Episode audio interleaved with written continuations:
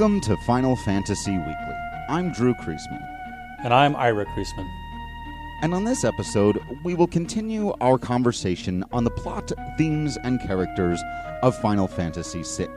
When last we left our heroes, they were escaping from the Magitech research facility and from the Empire's capital city of Vector, having just found out the truth behind Magitech power and the Espers and the true nature of getting their power, which turns out you have to kill them in order to do so. And a number of these Espers, uh, when we found them basically in a, in a torture facility, sacrificed themselves to our heroes, the returners, the, the warriors of light in this particular game, to be able to use their powers against the Empire, who is obviously trying to collect them just to gain more and more power. Uh, a lot of this also was in order to try to help our friend Terra understand who and what she is and what's been going on with her. We kind of left her in a coma back in Zozo, and it is to Zozo where our party returns. The game just kind of makes you go there. There's no exploration allowed at this point. As soon as you escape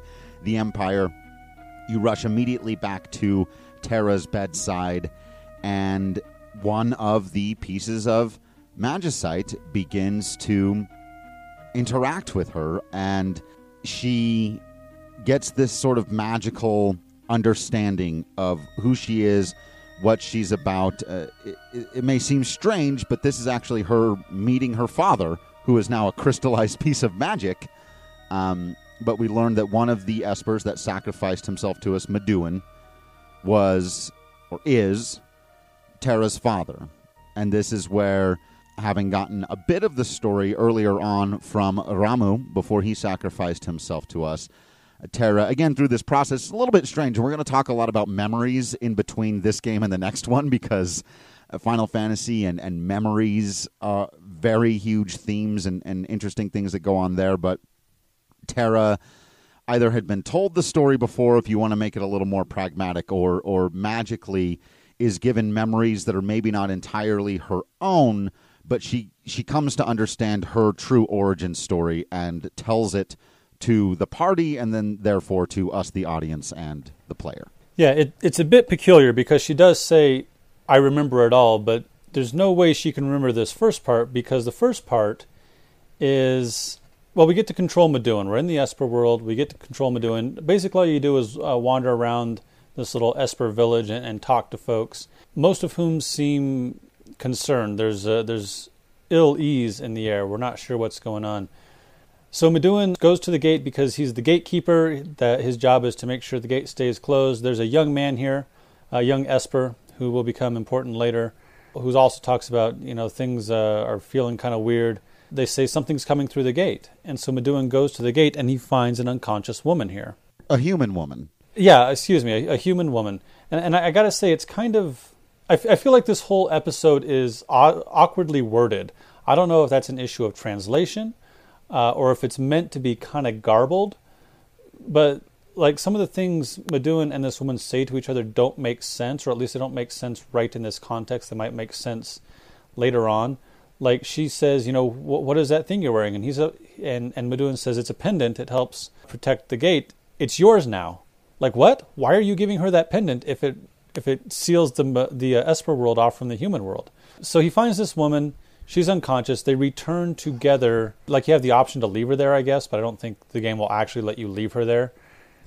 but Maduin, being a good dude, takes her back into the Esper world, and some of the Espers are okay with that, but some of the Espers are not. One of them says we are inc- incompatible with humans. One of them says we better do away with it before it, it tries to kill us all, which is pretty gross. Yeah, you know, we, we talked earlier on about how really up until this point the Espers are seen as pretty innocent. That we haven't seen any acts of aggression on their part, and it's been the humans who are very clearly the monsters. But because this game is all about a bit more nuance. Uh, I think it's a good idea to show us that, yeah, there are some espers here that maybe you might understand why they would not trust humans because of their long history and and because of well what's about to come. But th- it's a prejudice just as well that just because you know humans were one way in the past, there are, uh, as you mentioned, about half of the esper population without ever having met this girl, is angry at Maduin for bringing her into their culture or, or into their society. And it's not a great look. No. And it makes me wonder how long do espers live? Like, did any of these espers live through the War of the Magi? Uh, even though it was a thousand years ago, maybe maybe that's the nature of some of these people, and so they would remember this war. They remember how they were treated, and be understandably resentful. It also right. might do to take a moment here to explain, like we've just been talking about espers, like everybody knows what they are, and probably if you're listening to a Final Fantasy podcast, you do. But we we're usually pretty good about explaining you know, taking a moment to explain some things, and it's worth noting that espers don't all look alike, right? Like there are some humanoid espers like Maduin, but there are some that are dragons, some that are wolf people, some that are other kinds of non-human monsters. And so I think it's really interesting that that a race of people that is so vastly different from each other person to person can still be exclusionary or even racist against another group of people. Right. And and that's one of the things it's like it's kind of like trying to define what a mutant is in Marvel, sure, right? They, yeah. they can come and there are some who you wouldn't even know, and then there are some who it's very obvious that they're not human. And just like in that world, there are some mutants who take the fact that they have been otherized and, like Maduin, use that as an opportunity to try to make peace and try to understand why you shouldn't forward that kind of thinking and treat other people or beings, uh, if we're getting real general on our terms here, that way. And then there are some mutants like Magneto and the Brotherhood who turn and say, no, no one treated us right, so why do we have to treat them right? We're for ours, you have to be for yours, and it becomes very tribal. So, because there are some of the Espers who really don't want Madonna there, she's ready to leave. She's like, you know, I, I stumbled in here. It was a mistake. I'll leave. Maduin has this line where he says something like, I tried living in the human world. It's filled with desire, greed, and loathing. Which Madonna is like, uh, I mean, I guess, but that makes me feel kind of weird and creepy. And he's like, oh, but not you, because you're kind of cute, I guess. Right. But he offers to guide her back through the gate. And this is like this whole scene is kind of truncated. We've talked before about how we might redo things if we got to do the HBO version of this story. And I think this would be a longer scene where we have a longer conversation about what it means to be a person and can espers and humans both be people and can we get along and all that. Absolutely. This this whole section is a little bit truncated and I think we're just supposed to understand these things are kind of told to us very quickly. These people don't trust her. Maduin does. Like you said, even Maduin even the way they kind of quickly fall in love here, it just sort of happens and we're expected to accept it. And because it's a quick flashback memory and it is a bit, it jumps around a bit because it's a person's memory or a half person, half Esper's memory, as we're about to right. find out. And so it, it's okay that it's imperfect and that it happens quickly, but I agree. I'd love to see all of this really drug out and to spend a little bit more time here in the Esper world. We get an interesting scene where uh, Maduin and Madonna make it all the way to the gate and Maduin says, if you don't want to return, you can stay here. So basically, as the gatekeeper speaking for all Esperkind, you can stay because basically he wants her to stay. He's fallen for her. It's like you said, it happens a bit quick, but maybe we're meant to understand that this happens over several days. And then we get this interesting scene where they sort of float around and like they, they float up into the darkness and they sort of dance, maybe. It, it, reminds me a little bit of the dance scene between Draco and Maria in the opera. The way they just sort of the, I mean, they're pixel sprites, right? So it's not real intricate. But then they sort of float up, and there's sparks that fly down from them, and then the sparks come together, and Terra is born. So I guess this is the version of a Super Nintendo sex scene. Uh, yeah, I, I, think so. You know, with the parameters they were under, the limitations they had with Nintendo, they could only do so much. Plus, with Super Nintendo graphics, I don't know how you would do any kind of love scene that. I think this is about the best you can do. Uh, right. Well, and, and it is and again, beautiful it in its way. It is in, yeah. its, in its simplicity. It's quite nice, I think. I agree because they abandon all sense of realism and just let it be this symbolic moment. Again, even back to their points of dialogue, like it's very quick. The they're they're like humans and espers can't live together, and Maduin's like, well, how do we know until we try? Like, good line, Right. dude. Wait, Yeah, very good. but if if you step back from that part of it and and don't get cynically pragmatic about it, what this is is showing that yes, two people who have this affinity for each other, who do fall in love and uh, produce a child, and decide that caring about each other and about this child is more important than caring about their tribalism, is incredibly powerful. So while it happens a bit quickly, and they're like, "Well, let's just prove it," and you know, within a few seconds, there's a baby. you know, again, Right, it happens right. very quickly. Um, but the symbolism of it and the, and the themes of it are, are far stronger and more important than any pragmatic issues to take. Right, and so the symbolism, uh, I think we can linger on here for a moment because this makes Terra a parallel to any character throughout myth, legend, folklore, and fiction who is the product of a superpowered alien and a human. Right, so this gives us uh, paralleling just in Final Fantasy, uh, Cecil. Right, Right? Sephiroth. sure, Sephiroth. Uh, who else could we do? We could do Hercules. Right, that's a pretty classic example. Jesus. Well, Superman is born of two alien parents, but in a way, I think he fits the trope because he's raised by human parents, and Right. and, and he really didn't, even as a small child, know his biological parents. So he's an alien who's been raised human. I'm going to count Soups. I think that counts. So, and and a lot of these characters, not all of them, because Hercules was kind of a dick, but a lot of these characters are seen as because they are the product of two cultures. They are seen as the the hope baby trope, which we've talked about before. This is the trope that, in coming together or in being born in difficult circumstances, life continues, and and we're going to find a way to make it through. And if we can find a way to make it through as understanding each other as, as one people as opposed to opposed peoples, things will be better off. And so I, I really like that Terra gets to be our Jesus hope baby. Yeah, literal proof that two warring cultures can coexist. But then, two years later. So yeah, the nexus between the worlds has opened again. There's there was a sort of wind when Madonna came through, and and then we feel that wind again.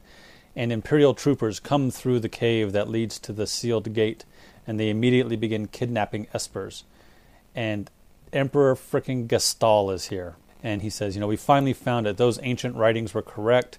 This place does exist. So as Maduin, you can kind of run around a little bit. Uh, eventually, talk to the elder, and the elder says, "Okay, I can cast this spell that will create a tempest that will sweep all those nasty creatures out of our realm and seal the gate." But Madonna says, "You're pretty old. Is that going to be okay?" And he's like, "It, you know." Basically, he admits he's going to die casting this spell. And Madonna has a line that I really like, where she says, "I, for one, will not miss the other side," suggesting that after two years here, the Esper world is better than the human world. Yeah, that maybe Maduin was right about all the corruption and greed and power and money hungry people.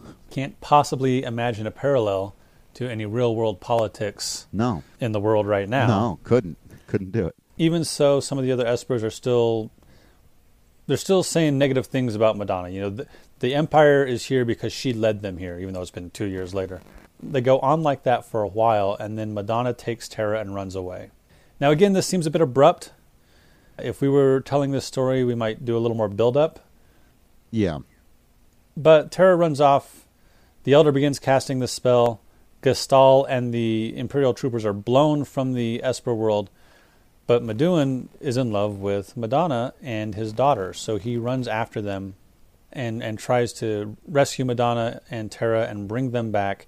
But Terra is blown out of Madonna's hands and into the human world, and Madonna's not staying here without her daughter, so she lets go and goes into the human world, and Maduin follows. And we get this really creepy is not the right word. I I'm looking for a word that combines creepy and misty. Like it's it's unsettling. Maybe it's uh, a bit through the haze of memory. It feels like we're we're peering through time in a way, and and we see Madonna collapsed in this swamp outside the cave, and Gestahl is there, and he he puts it together pretty quickly because Madonna says, "Please take care of my baby," not realizing the it's the emperor and the emperor is an awful person. and he he puts it together. He's like, "Oh, you've been in the Esper world. This baby must be the product of a human and an Esper." And he takes little baby Terra, and he kills Madonna, mm. and he kidnaps Maduin. And then we're behind the gate. We're still in the Esper world from our point of view, and we see the gate slowly close on this scene. And it's really, uh, for all that this whole memory scene that, you know, Terra can't possibly have memories of before she was born, right? For all the abruptness and some of the awkwardness. I do think this scene does a really good job of emphasizing that Terra is the, as you said, the the biological, the physical example of how different peoples can come together, uh, how we can understand each other, and how sometimes that can be destroyed by acts of selfish violence. Right, and and you're right. It, it's a deeply unsettling scene because the whole time you're watching it, the sealed gate is is closing in on the camera. It's very cinematic, and and we've talked we've used that word a lot more than most other scenes throughout the history of Final Fantasy. Honestly, it, it the way it positions the camera and you know you've got a limited time to watch what's going to happen here and you know what's going to happen as he's taking the baby and murdering her mother and kidnapping the father to experiment on and this is going to be her life for the next 17 years, years and you know what's going to follow that she's going to be forced to burn soldiers to death and, and all of these other things and you obviously we're we're hoping for the light at the end of the tunnel at this point. But yeah, a very very powerful scene that shows just how difficult Terra's life has been to this point. But like you said also gives us that symbol of hope of what she represents and why she is at the core of this game and gives us an idea of what to do next now that we know that she is this thing we're going to try to figure out a way to broker some kind of peace between the Espers and the human world uh, so that we can stop the empire. We're actually going what we're going to try to do is get the Espers on our side so that we can force out the empire. So that becomes the plan. Terra is now our diplomat to the Esper world. Right. One of the things I really like about this, one more thing I want to say before we uh, move on with the, the storyline bit, is I love how, in understanding herself, Terra is able to achieve a kind of balance. She's here in Zozo unconscious because when she, uh, when her power awoke, as it were, she lost control and went screaming into the sky. But understanding where she comes from helps her to to achieve a balance between her human side and her Esper side. Like I I love this kind of a trope. Like in the first Avengers movie, when Bruce Banner turns to the Avengers and says, That's my secret. I'm always angry. I loved that because understanding that anger is a part of us helps us to regulate that anger, to balance that anger. Uh, and then this might actually be slightly spoilery, but in Avengers Endgame, so if you haven't seen that, you know, skip ahead a little bit. But Bruce Banner as the Hulk, Professor Hulk, as it were, is fantastic. Finding that balance, achieving an understanding of who you are and why you are and, and how to be yourself, I think is one of my favorite things in stories. And and I think one of the things that you're getting at here too is that not only that, but a lot of times in stories that finding where you belong is how that problem is solved. But the Hulk and Terra don't really belong. That's in a traditional sense. They are, uh, again, to use the Superman example, the only one of their kind. Right. And that doesn't mean that you don't belong to a family or a group, but that means that you have to decide for yourself. And really, we all do. It's just that much more powerful, I think, when you can't just fall into, well, I'm like these people. Here are my people. I'm a conservative, or I'm a liberal, or I'm a I'm a punk or I'm a rock person or I'm a country, you know, and it's just like you define yourself by those things and it can become easier. But when you're this, you, you can't just do that. You have to find your own real true self and you can't just fall back on, oh, I'm like these other people.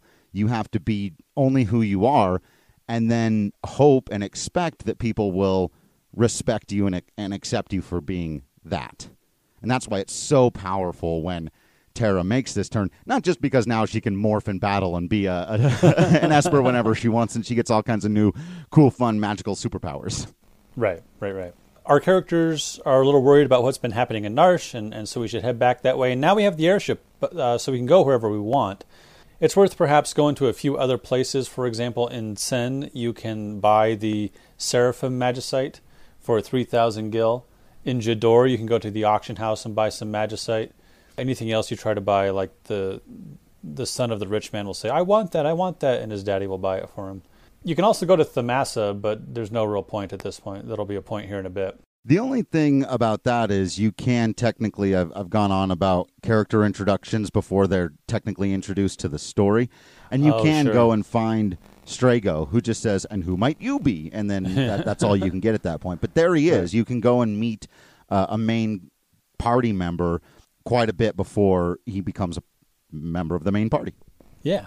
Make your way to Narshe. The the guards there are not ready to attack you immediately. Instead, they've been waiting for you and they say, This way, please.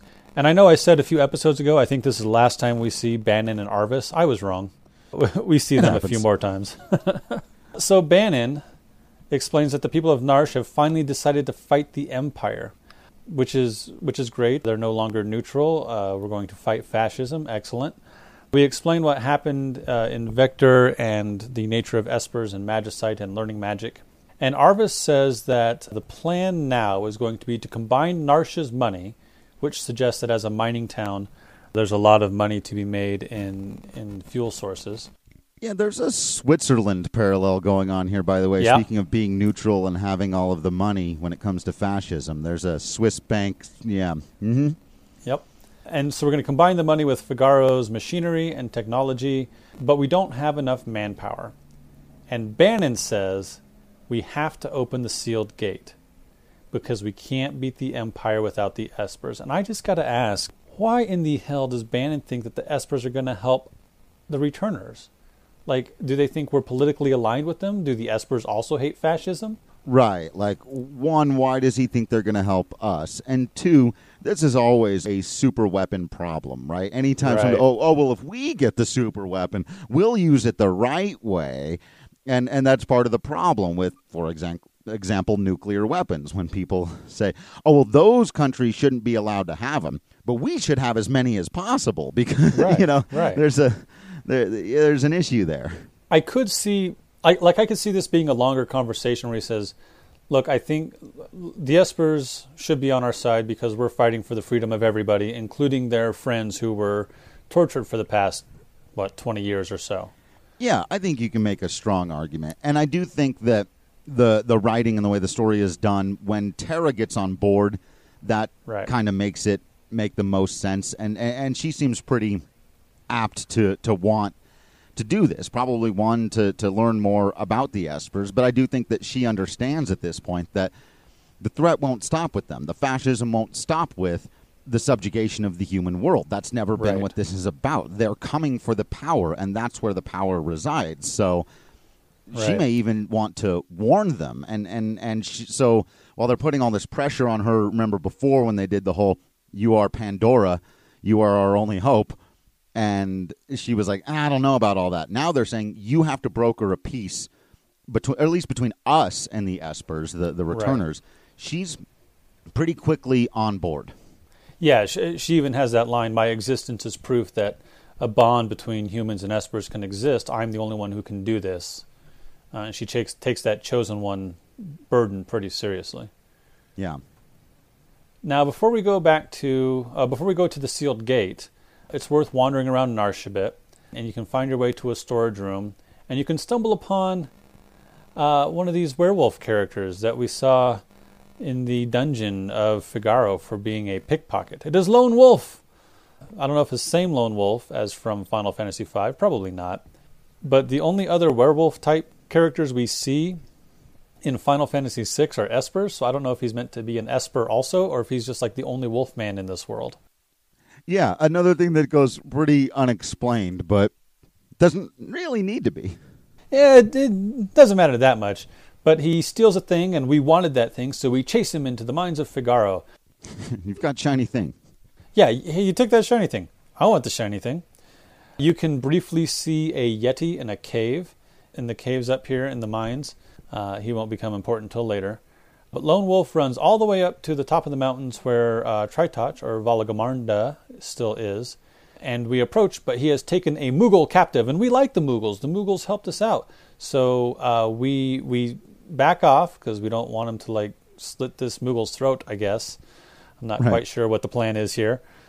But the Moogle, uh, known as Mog, is not one to just you know stand there and be be a hostage, and he begins to struggle, uh, and he struggles so hard that he throws himself off one side of the cliff, and he throws Lone Wolf off the other. And we now have a choice to make: do we go and help Lone Wolf and take the gold hairpin, or do we save Mog? What do you think, Drew? Definitely save Mog.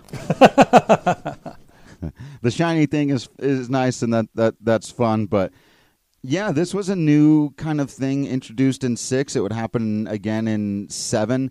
Then they'd stop doing a little bit. I, I think for good reason. I don't know. You can go back and forth on whether or not optional characters or being able to miss out because you might not know that the right answer Right. is to to do to not go after the item because you won't get Mog in your party until much much later in the game if you do that. Uh, but yeah, a fun little thing where if you don't make the right choice, it, it does change the the nature of your party for a little while. But if you do go and talk to Mog, all of a sudden he talks back. Yeah, he says, "Thank Kupo."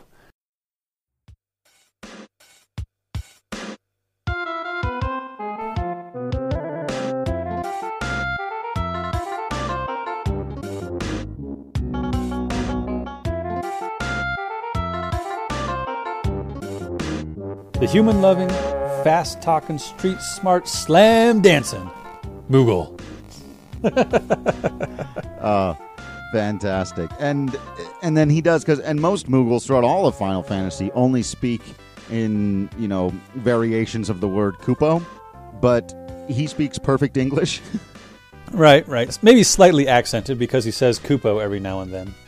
Right, right. He's he's still got that aspect of it, and I'm not entirely sure how Mog's voice is supposed to sound. I've had completely polar opposite interpretations of it in my head over the years. Mm-hmm. Most Moogles sound very high pitched. How are you today, Kupo? You know, and and and it goes on in, in futures. No matter how much English they do or don't speak, there's usually that kind of thing. But there are one or two who are outside of that, and I feel like Mog would probably have more of like an American New York street style accent. Sure, I can see that. A little bit of Yeah, Dino the- from Final Fantasy 15. Right, right. And it's just kind of some of the, the things he says. Uh, but I could also imagine him being the narrator of this game. We've talked a lot about the opera nature, and there are lots of times where the game pauses and there's narration from who or from what. We It's never really made clear.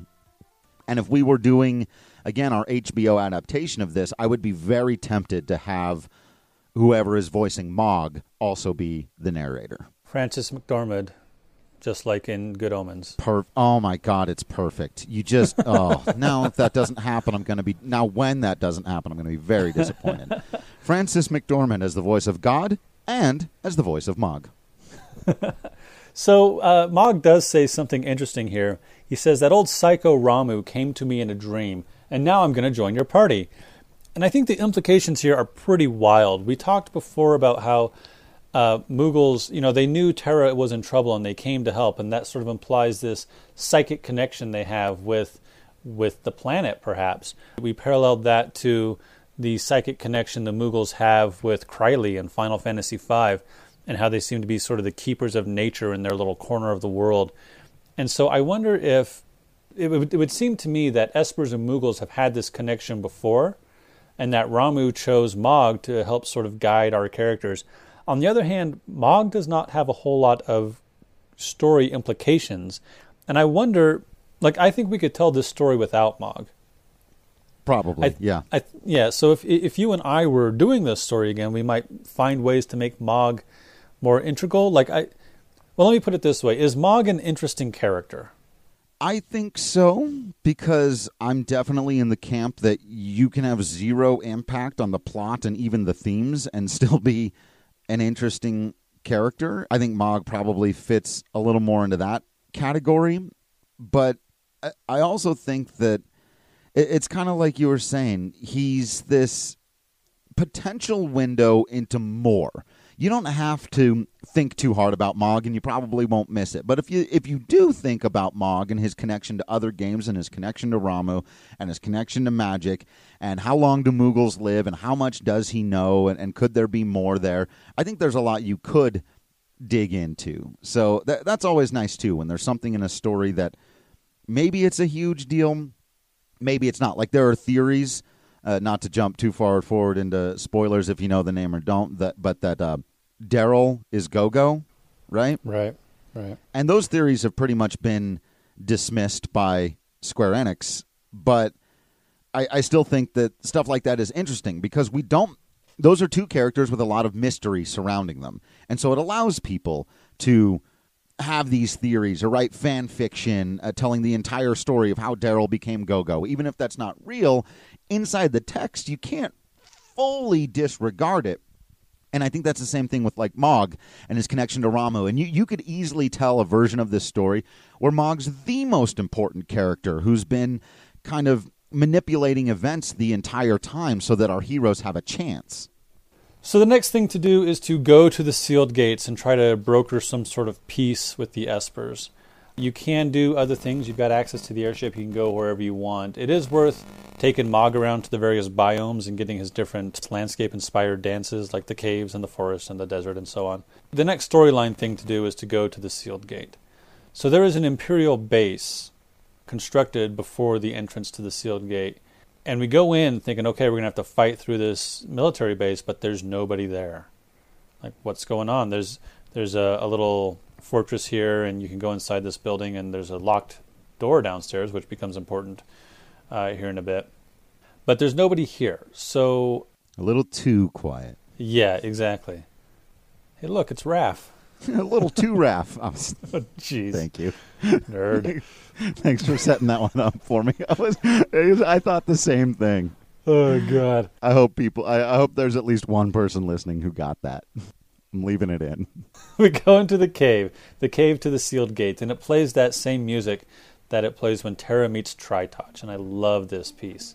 It is worth noting that this is a cave uh, where the floor is lava, or at least parts of the floor are lava, and it does make me wonder how did Madeline get through here?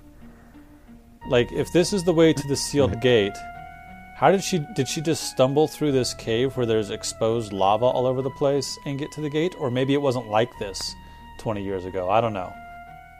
That's been my guess is that it wasn't like that back then. That somehow this is also a natural defense that the Empire has tried to create. Because if there's anything they don't want anyone else to know, it's the location of the sealed gate. Sure. Or maybe it's the other way. Maybe that spell the elder cast not only created Oh. a storm but created a, a cave filled with lava. I like that. In our retelling, that's how it goes. You know, it's just a big big dungeon. It you know, it's difficult but it's not terribly uh, confusing or anything. This is where you can get uh, the Genji glove if you didn't get it by refusing Banon's uh, request. There is one thing I want to mention, or two other things I want to mention. Uh, there is a ninja who you can fight here, who, uh, when you defeat him, says, "Oh man, I thought I had the monopoly on all the stuff buried in the plaza beneath the grand stairway." What does that mean? Yeah. I think that'll come up again later. Uh, and then you can also find the Atma weapon, which is uh, the lightsaber that is as powerful as you are, as you have ma- uh, hit points. I think. Right. So Atma weapon, Ultima weapon. We're going to talk more about that when we talk about the monster, right? Yeah.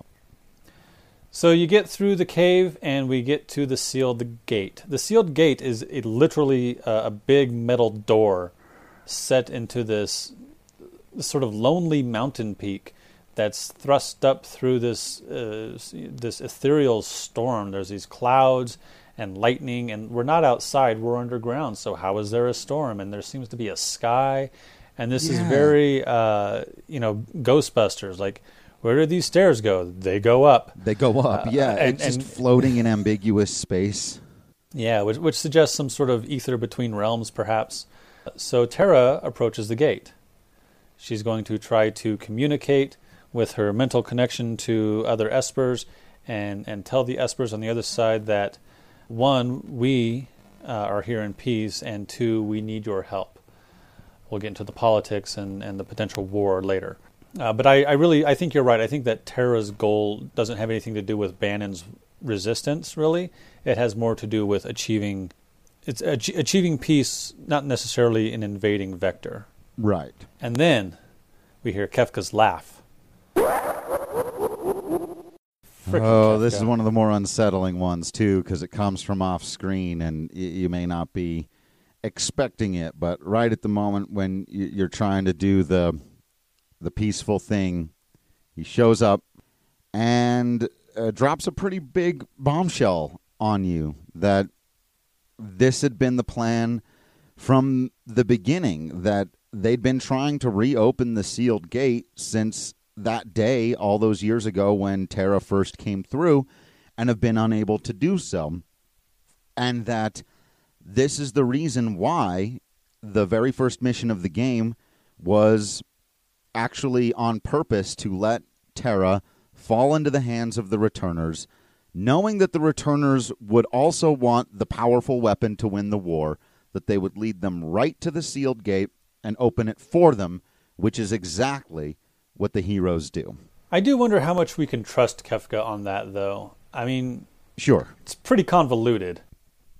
It is, and there's a lot of things that that had to go well or go right in order for that to happen. So, a- and we know he's always trying to manipulate our heroes, and that he's overly lied about how much of a spy Celes ever uh, really was, and and all Sure. of that. But still, it seems likely that they thought at some point this did become the plan. Right. Terra will lead us right to them. Yeah, that's why there are no soldiers guarding the sealed gate, right? I, Exactly. I get that. Yeah, I think that. But to suggest that this was the plan all along, maybe. But I don't know. He, he's a liar. He's a cheat. He's a scumbag. He'd probably say anything. Exactly. So we have to hold off Kefka while Terra talks to the Espers. You know, after fighting Kefka for a bit, the door does eventually open. She sort of does her transformy thing and, and calls to the Espers. And the Espers immediately leap through the gate and they are on a frickin' rampage. And it's got that, that intense music that plays when intense things happen in Final Fantasy VI. Yeah. And they are pissed. And they roar through the place. And after all these Espers come through, the gate closes again and these rocks fall in front of it and i guess to, to further seal the gate Yeah, but you know, upon immediately realizing that their friends who were kidnapped 17 years ago are almost all dead and they were all tortured to death, and that these people are now coming back, presumably for more, uh, the Espers weren't really ready to hear whatever message of peace Terra had, Right. and instead make a beeline straight for the capital of Vector and absolutely obliterate it. they do they wreck that place uh, our guys fly after them in the blackjack and the espers then attack our airship and we crash land on the continent and have to walk to vector and i yeah i i have sympathy for the espers in this Yeah, I do too. And it's one of those hard parts of, of wars and, and whatnot because, yeah, I, I can I totally understand why they would react that way. But it is, to use the word again, remarkably unsettling. And we were just in Vector going, F these people, man. The Empire is Yeah. horrible. Look at these terrible things they're doing underneath the Capitol building and their Magitech research facility. But when you arrive and everything's on fire and most of the people are dead, right it's it's striking the power. There there are definitely some Game of Thrones parallels. I think most people who've wanted to see it have seen it at this point, but the burning of King's Landing, you know, you may not be happy uh, about who's in power there, but and we don't get the scope of it, I think, in the Super Nintendo. Another reason why I'd really love to see this remade because Vector is a giant city, and presumably thousands of people would have died in this attack. Maybe tens of thousands of people would have died in this attack. And so while yes, we're ultimately I, st- I still think more on the Esper side, the amount of destruction is eye popping. Right. I mean, th- th- yeah, like you're saying, presumably, you know, the baker died uh, in in this attack. You know, the baker down the street. you know, the neighbors, the the people who just live there because that's where they were born. Gestahl wasn't killed in this attack. Kefka wasn't killed in this attack. Attack. Right. Cid wasn't killed in this attack. You know, Right. none of the higher ups that we know of were did you know they didn't get the revenge on the people responsible for what happened. So yeah, it's pretty pretty disconcerting. When we get here, Arvis and Banon are already here because remember, uh, Narshe and the Returners were going to invade. Uh, so you see Returners and Narshe soldiers uh, running around. They are, you know, they said we didn't do this. This it was like this when we got here, and so we can make our way up to the sort of palace, that metal building, uh, and we're met by one of the Imperial soldiers who says, "The Emperor's expecting you." Okay, great. All right. And the Emperor says, when you finally get up to the throne, he says, I've lost my will to fight. Well, whoop de frickin' do. Like, Yeah, funny how that happens once you start losing, huh? yeah, yeah. You know, the war's off. Oh, that's only because you're getting your ass kicked by these super powerful magical beings. Okay. Yep. But Cid comes out and he says, The Emperor's had a change of heart. And I'm thinking, man, you're getting played by this dude again. Are you serious? Like, were you guys friends as kids? Why do you believe anything this man says ever? Right. because I want to like Cid. You know, I like this Cid. I really do for for a few reasons, and we've talked about that. But like, he's getting played a lot. Right. Well, and I, I'd love to get deeper into their history too. Again, maybe they were friends, or maybe it's, he sees him as more of a father figure, and he treated him really well. We're going to jump. Like the story now is going to become a lot more about Kefka's insane power, and we need to draw a distinction between that and Gestahl's power. Like Gestahl wants power in the way a lot of people in the real world want power. Yes, he's going to do horrible things with it, but he wants to rule over the world full of people who he can tell what to do. Right. Uh, to use another Game of Thrones example, there's a lot of talk of like if you're going to use scorch earth tactics, you're going to, as they say in Game of Thrones all the times, what are you going to rule over the ashes?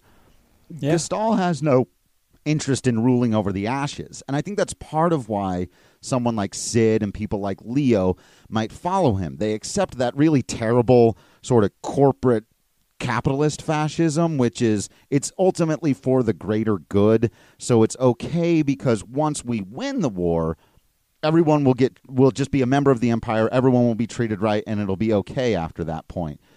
Where Kefka, as we're about to learn, very clearly has no problem with ruling over the ashes. Like Right. that fine by him. Yeah, because he could not care one way or the other about anybody else, and he just Right. doesn't understand why anybody would build anything or make a connection to anything. Yeah, Right. yeah. All right. So Gestahl uh, explains that he didn't realize the Espers had this much power. I call bullshit because he's been in the Esper world. He says they'll shred the world. We must get them to understand we're no longer at war. Which again, you don't get to decide the war's off just because you're getting your ass kicked now. Right. This is like when, like in the, those '80s movies, when the hero finally fights back against the bully, and the bully starts crying and and makes it seem like we were picking Right. on him all along. Like, no, Right. you're the bully. Exactly. Cid says no human's going to make the Espers sit down and listen, but Terra could do it, and so they're kind of putting all the pressure on Terra again. But Terra really uh, takes to it this time. She's like, "Yes, I'm going to be the one who can do this." And then the Emperor does this weird Nero thing where he says, "Okay, but for now, we feast. Like your city is still burning." Yeah. What Literally on hell? fire. And we're going to sit here at this nice table and Yeah. have a dinner. And and they and he's like, "Well, I threw Kefka in jail Yeah. because of the poisoning of Doma." Like you didn't throw him in jail immediately after the poisoning of Doma. Right, exactly. So the emperor, before we're going to have our feast while his city burns, uh, wants us to go and talk to as many of his soldiers as we can, because not everybody in his employ is ready for peace. And I kind of dig that. I kind of like this idea that we're going to go around and try to convince people, you know, the war is over, or at least the war between the returners and the empire is over. We need to refocus now and get the Espers to understand we don't want to hurt them we're at least going to try to work together now, even if we don't like each other. Like I, I, I dig that. I like the idea that diplomacy is part of the solution. At the same I- time, it's also super messed up, right? To to force us to go around and try to convince people of a piece that we probably, at least as the player, don't believe in, and the characters are clearly skeptical as well. right? But but they want peace. That's part of the problem, right? They they want the killing to stop, and so they're willing to try something. And and if this is the way to do it, so you have to go around and talk to as many soldiers as you can. And it's also this really interesting storytelling mechanic because you know some of the soldiers just aren't for it, and they will literally fight you, and you have to go into battle and and fight them. Some others will say, "Yeah, okay." Some others, and I, this is, I think, the most interesting part of it, seem to express true guilt about their own role in being a Mhm. soldier for the Empire. Disgust at what Kefka did in Doma. And one guy, there, there was one line in particular that stuck out to me. There, there's a soldier who says, I've slain so many people, I can never live a normal life now. Right. And that's that's a real PTSD thing that this Super Nintendo game and doesn't dive into it. You Right. know, that that's pretty much all that's said. But to understand that from the point of view not of somebody on the quote good guy side, but someone working for the Empire who this peace may have come, but if he was there when Celes led the attack on Maranda and killed a bunch of people there, or maybe he was there in Doma and he Mhm. has to live with the consequences of, of all of those people who were poisoned to death, uh, right along with his general who ordered the attack. It's horrible what this stuff does, and it's not just the people who make the decisions at the top. The, the ones who have to carry out the orders have to live with it for the rest of their lives. So after we have this little mini game of running around and talking to soldiers, you have four minutes, and the more soldiers you can talk to, the more points you get, which is going to be relevant to the prize you get at the end, which is more of a gameplay thing than a, a storyline thing, but I think it's worth mentioning. After that, there is a banquet, and there's a there's a basically it's a diplomatic discussion between the emperor and the returners, and it's worth noting that Cid takes a seat on the returners side, which is great, you know, good for him. But there's no Banon or Arvis sitting on our side of the table. I, I kind of would like to see those guys take a role in this. Yeah. Just but I think that's also a good hint that, yeah, and and I think that's as much to do with how many, how much space there is on the screen as anything else. probably. yeah. Why don't we sort of run through all the things that are said and all the options that you can like we don't have to go in depth on every single one. But uh, there there are a variety of prompts and then you as the player get to choose what your response is. So for example, we start with a toast. To what shall we toast? You could toast to the empire, to the returners or to our hometowns and each one has a different score. So if you say uh, if we toast to the returners, if you make the emperor swallow his pride and toast to the returners, you get 1 point. If you toast to the empire, you get two points. If you toast to our hometowns, and you get five points, right? So there's this sort of, if you walk the diplomatic tightrope, you get more points, and the more points you get, the better prize you get at the end. So it's there is a gameplay reason to do it. Uh, the emperor asks, "What should we do with Kefka?" Uh, you have the option to pardon him, execute him, or leave him in jail. Leave him in, in jail is the the high point answer, which I think is appropriate. I am, you know, if I can get in my personal opinions, I'm in general against killing people. I'm, I'm against the death penalty, but for that matter, I'm also against like incarcerating people. So, but for a guy like Kefka, keeping him away from where he can do harm, I think is probably the best choice. Yeah. The emperor apologizes for the poisoning of Doma. The correct response here is that was inexcusable. You can either uh, demand he apologize again or say what's done is done. What's done is done is a real weak answer. Asks about General Celes. The best answer here is Celes is one of us with an exclamation point, which I really like. Uh, Yeah. she, you know, after everything we'd been through with her, she is one of us. She's a returner you can ask questions. You can ask, uh, you know, why did you start the war? Anytime you repeat a question, you get minus points. But you can ask each question once. He wants to talk about the Espers, but you can interrupt him. So, you know, why did you start the war? He admits his desire for power. Why do you want peace now? You know, we need each other's help. This is really like it's like a non-answer answer. It's like, Yeah. oh, it, that's the I'm getting my ass kicked, so now I want help answer. Mhm. Uh, and then you can ask, you know, why did we talk to your men? We basically already talked about this, but it was to try to convince, you know, get those who don't understand to see you, to you know, to talk to a person face to face, to see the face of the enemy, and maybe they might uh, understand, which I can appreciate. But at the same time, like, this is your job. You started this fire. It's your job to put it out, Emperor Gestahl. So finally, we get to, you know, what are we going to do about the you know, the, the Espers are going crazy. What are we going to do? There are two options here. One of them is, but you unleash their power, and the other is, yes, the Espers have gone too far. Excuse me, have gone too far. And saying the Espers have gone too far is the five point answer. That's the correct answer, which strikes me as a little odd. I mean, they have, right? Certainly, innocents were killed, as we mentioned. But after everything that was done to them and done to their people, to suddenly blame the victim for lashing out is, I'm not sure. I'm not sure I feel about that. Yeah, and I, I, guess what I would say is I don't think that that's necessarily meant to be the morally correct answer so much as it's supposed to be the diplomatically correct answer. If your goal here is to convince the emperor that you are buying what he's selling, even if you're not, then the right answer here, if, if I'm thinking of this literally just politically, if I'm sitting down at this table and asks this question, even though I might not believe it, I would probably say, yes, the Espers have clearly gone too far because I'm telling him what he wants to hear. Sure. And really, they have. And they have but, a bit. But I'm with you. Like, you shouldn't take away from this that that's the truth of the matter or the only truth of the matter. Right. So we can take a rest here, which is the right, you know, you get five more points for that. You can fight some of the Imperial commanders sitting on Emperor Gestahl's side to show them your strength which you know because they're imperial soldiers, they they respect a show of strength. Let's see. There are a couple more questions here. Is there anything you want to hear me say? Uh, we want to hear that the war is truly over, which he will uh, which he will agree to to emphasize. And then he says, "I need a favor from you." And this is where I'm like, "Oh, come on! Are you serious?" Here it comes. Here, okay. After all this, now we need to do something for you.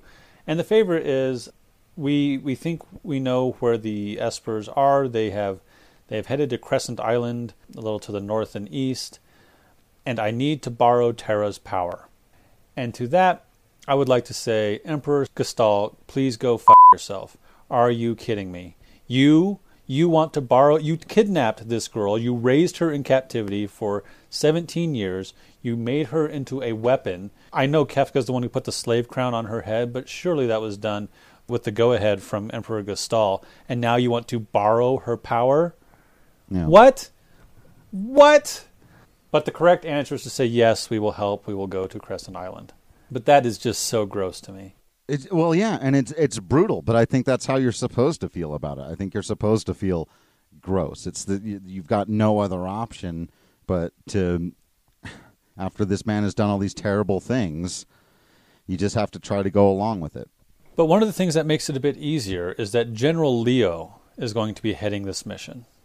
So General Leo comes into the room. He thanks you for being committed to this peace. He recognizes Cyan if you have Cyan in your party, and he apologizes profusely. You know, I tr- I did my best to not have that happen, and Cyan says it wasn't your fault. You're a man of honor, which I really appreciate. Yeah. Gestahl does a thing where he says something about uh, we must find the Espers and come to terms with them. You are our last hope, he says to Terra, which parallels Banon, which feels a little bit creepy, but we've also critiqued Banon for being yeah. kind of weird about Terra also. Yeah. I mean, everyone's trying to use her for their own ends. Right. And so seeing her go go along with it because she thinks it's the right thing to do, I really appreciate it because it shows her coming into herself after not having her memories uh, or emotions to herself, you know, having them stolen away by the slave crown, by her, you know, her conditioning and her and the way she was raised, seeing her do it because with her own agency because it's the thing she thinks is right. I really appreciate. Right. She didn't go to the sealed gate for Banon, and she's not going to the Crescent Island for Gestahl. She's doing this because she believes it's the right thing to do. Right. Locke and Terra are going to go to Crescent Island. Locke says to the rest, the rest of you stay here and investigate. I smell a rat. Uh, which is yeah, like no kidding. If you do well in talking to all the soldiers and in the banquet, you get a reward for your performance. Uh, troops are withdrawn from South Figaro and Doma. You can take the stuff from the locked room uh, at the east gate and throughout the Imperial Palace. You can get a tin uh, Tintin bar, Tintena which like uh, I think gives you I think heals you as you walk, and a charm bangle which reduces the number of uh, random attacks. So that's fun. Yeah, and also um, all of the music in the occupied towns goes from being That's right. You, you talked about that under martial law song back to being kids running through the city corner. Right, right, right. So yeah, music change if you perform well. There is a neat little scene before you head to. So you're going to head to Albrook to get on the ship to go to Crescent Island. But before you do that, if you go to the airship, you can see Cid helping Setzer to fix the airship, though Setzer doesn't want Cid's help. And Setzer will have this little. Uh, he'll do a, a little scene where he explains about.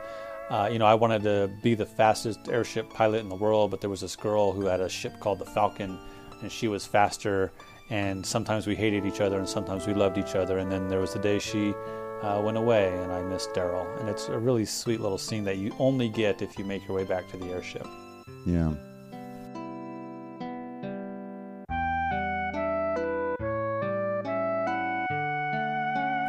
That's it for this episode. Thanks to everyone for listening, and thank you to everyone who's reached out to us. Feel free to let us know what we've missed, got wrong, or should have mentioned. Make sure to follow us on Facebook and Twitter at FFWeeklyPod, or you can email us at FinalFantasyWeekly at gmail.com. We are also now on Patreon. While the podcast is still free to listen to via archive.org or on Patreon if you want, you can download it to a regular podcast service and do so for as little as $1 a month. Join us next time when we meet an eclectic granddaughter grandfather duo, learn about the history of magic, and board the floating continent.